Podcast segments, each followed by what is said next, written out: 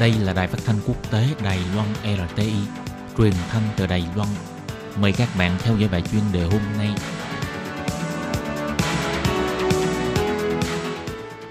Thúy Anh xin kính chào quý vị và các bạn. Chào mừng các bạn cùng đến với bài chuyên đề ngày hôm nay. Chuyên đề hôm nay có chủ đề là Chưa hết đại dịch lại đến nạn châu chấu. Trung Quốc gặp phải nguy cơ này đến nguy cơ khác. Và sau đây mời các bạn cùng lắng nghe nội dung chi tiết của bài chuyên đề này.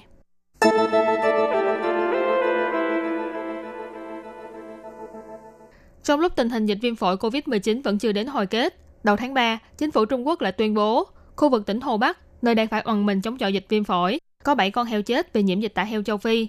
Ngoài ra, thời gian gần đây cũng có thông tin dịch cúm da cầm H5N1 lại bùng phát tại Trung Quốc và cả mối nguy cơ nạn châu chấu đang hăm dọa tiến vào nước này. Có vẻ như chỉ vừa mới bước vào năm 2020 mà Trung Quốc đã phải đối mặt với quá nhiều nguy cơ và thử thách vô cùng gian nan.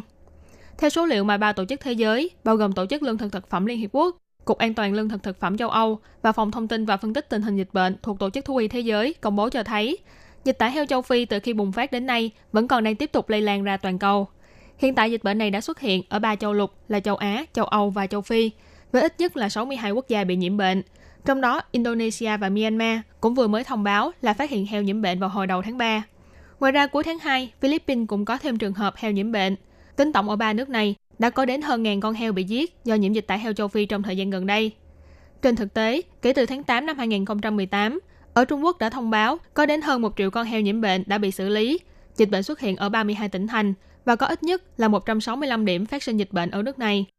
Mặc dù chính phủ Trung Quốc đã tốn hơn một năm để ngăn chặn và dập tắt sự lây lan của dịch tả heo châu Phi, nhưng có vẻ như những nỗ lực của chính phủ này vẫn không mấy hiệu quả. Ví dụ như Bộ Nông nghiệp Trung Quốc đã ra lệnh nếu các hộ nông dân có heo bị chết do dịch bệnh thì khi thông báo lên chính quyền địa phương sẽ nhận được khoản bồi thường. Thế nhưng do các hộ nông dân nhỏ lẻ không thể đưa ra chứng minh để cho thấy heo của mình chết do dịch bệnh, cho nên số trường hợp thông báo lên chính quyền địa phương không thể thể hiện chính xác số trường hợp nhiễm bệnh thực tế. Và cách xử lý xác heo bệnh tùy tiện của các hộ nông dân nhỏ lẻ này cũng đã khiến cho nguy cơ lây truyền dịch bệnh trở nên lớn hơn. Và mặc dù một bộ phận người nông dân cũng đã thông báo thực tế theo yêu cầu của chính phủ, thế nhưng theo tờ Reuters, rất nhiều nông dân được phỏng vấn đều chỉ ra rằng chính quyền địa phương đã không thông báo con số nhiễm bệnh thực tế lên cho chính phủ Bắc Kinh bởi vì chính quyền địa phương thiếu vốn để bồi thường cho nông dân có heo bị nhiễm bệnh. Ngoài ra, chính quyền địa phương cũng lo lắng đến những hậu quả chính trị sau này, cho nên khi phát hiện có heo chết trên diện rộng, đã từ chối tiến hành kiểm dịch đối với những trường hợp ấy. Những thông tin này đều cho thấy dịch tả heo châu Phi ở Trung Quốc có lẽ còn nghiêm trọng hơn rất nhiều so với dự đoán của chính phủ. Căn cứ theo phòng nghiên cứu công dân của Đại học Toronto chỉ ra, vài tuần trước khi các đơn vị của Trung Quốc tuyên bố bùng phát dịch viêm phổi COVID-19, thì các đơn vị này có lẽ đã che giấu thông tin đồng thời kiểm soát và xóa những từ khóa có liên quan đến dịch bệnh trên mạng xã hội. Một bài viết của tờ Reuters vào ngày 5 tháng 3 cũng đã phân tích về vấn đề thiếu minh bạch thông tin về tình hình dịch bệnh từ chính quyền Trung Quốc. Trong bài viết nhắc đến, khi đối mặt với dịch tả heo châu Phi, một dịch bệnh trên động vật nguy hiểm và nghiêm trọng trong lịch sử, Trung Quốc đã ứng phó bằng cách che giấu và phong tỏa thông tin, khiến cho người dân không nắm rõ tình hình lây lan của dịch bệnh và từ đó làm cho dịch bệnh vượt ngoài tầm kiểm soát một cách nhanh chóng. Bài viết đã dẫn lời của một chuyên gia cố vấn kỹ thuật nông nghiệp tại công ty Enable Tech Consulting, ông Edgar Wayne Johnson cho biết, do thiếu hụt về thông tin đáng tin cậy, khiến cho nông dân, giới công nghiệp và chính phủ đều không thể giải thích vì sao dịch tả heo châu Phi lại lây lan nhanh đến vậy. Ông Johnson nói, muốn khống chế được nó thì cần phải biết nó ở đâu. Tuy vậy, cùng với sự xuất hiện của dịch viêm phổi COVID-19, những công tác phòng chống dịch tả heo châu Phi cũng đã phải nhường vị trí ưu tiên cho dịch viêm phổi liên quan trực tiếp đến sinh mạng của con người này. Và việc này cũng gián tiếp trở thành nguyên nhân khiến cho dịch tả heo châu Phi ở Trung Quốc không thể nào dập tắt hoàn toàn. Trên thực tế, ngoài dịch tả heo châu Phi và đại dịch viêm phổi COVID-19, Trung Quốc còn phải đối mặt với dịch cúm gia cầm H5N1.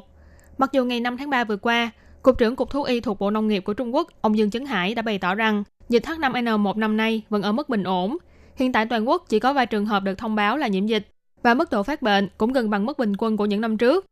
Thế nhưng dịch bệnh này vẫn không ngừng xuất hiện trong những năm qua. Và ngoài ba dịch bệnh nêu trên, Trung Quốc còn đang bị đe dọa bởi nạn châu chấu.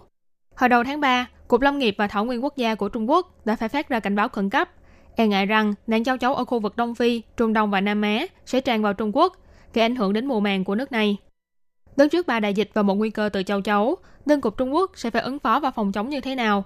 Đây là bài toán khó, thử thách trí tuệ của những nhà lãnh đạo Trung Quốc. Các bạn thân mến, vừa rồi là bài chuyên đề hôm nay do Thúy Anh biên tập và thực hiện. Cảm ơn sự chú ý lắng nghe của quý vị và các bạn.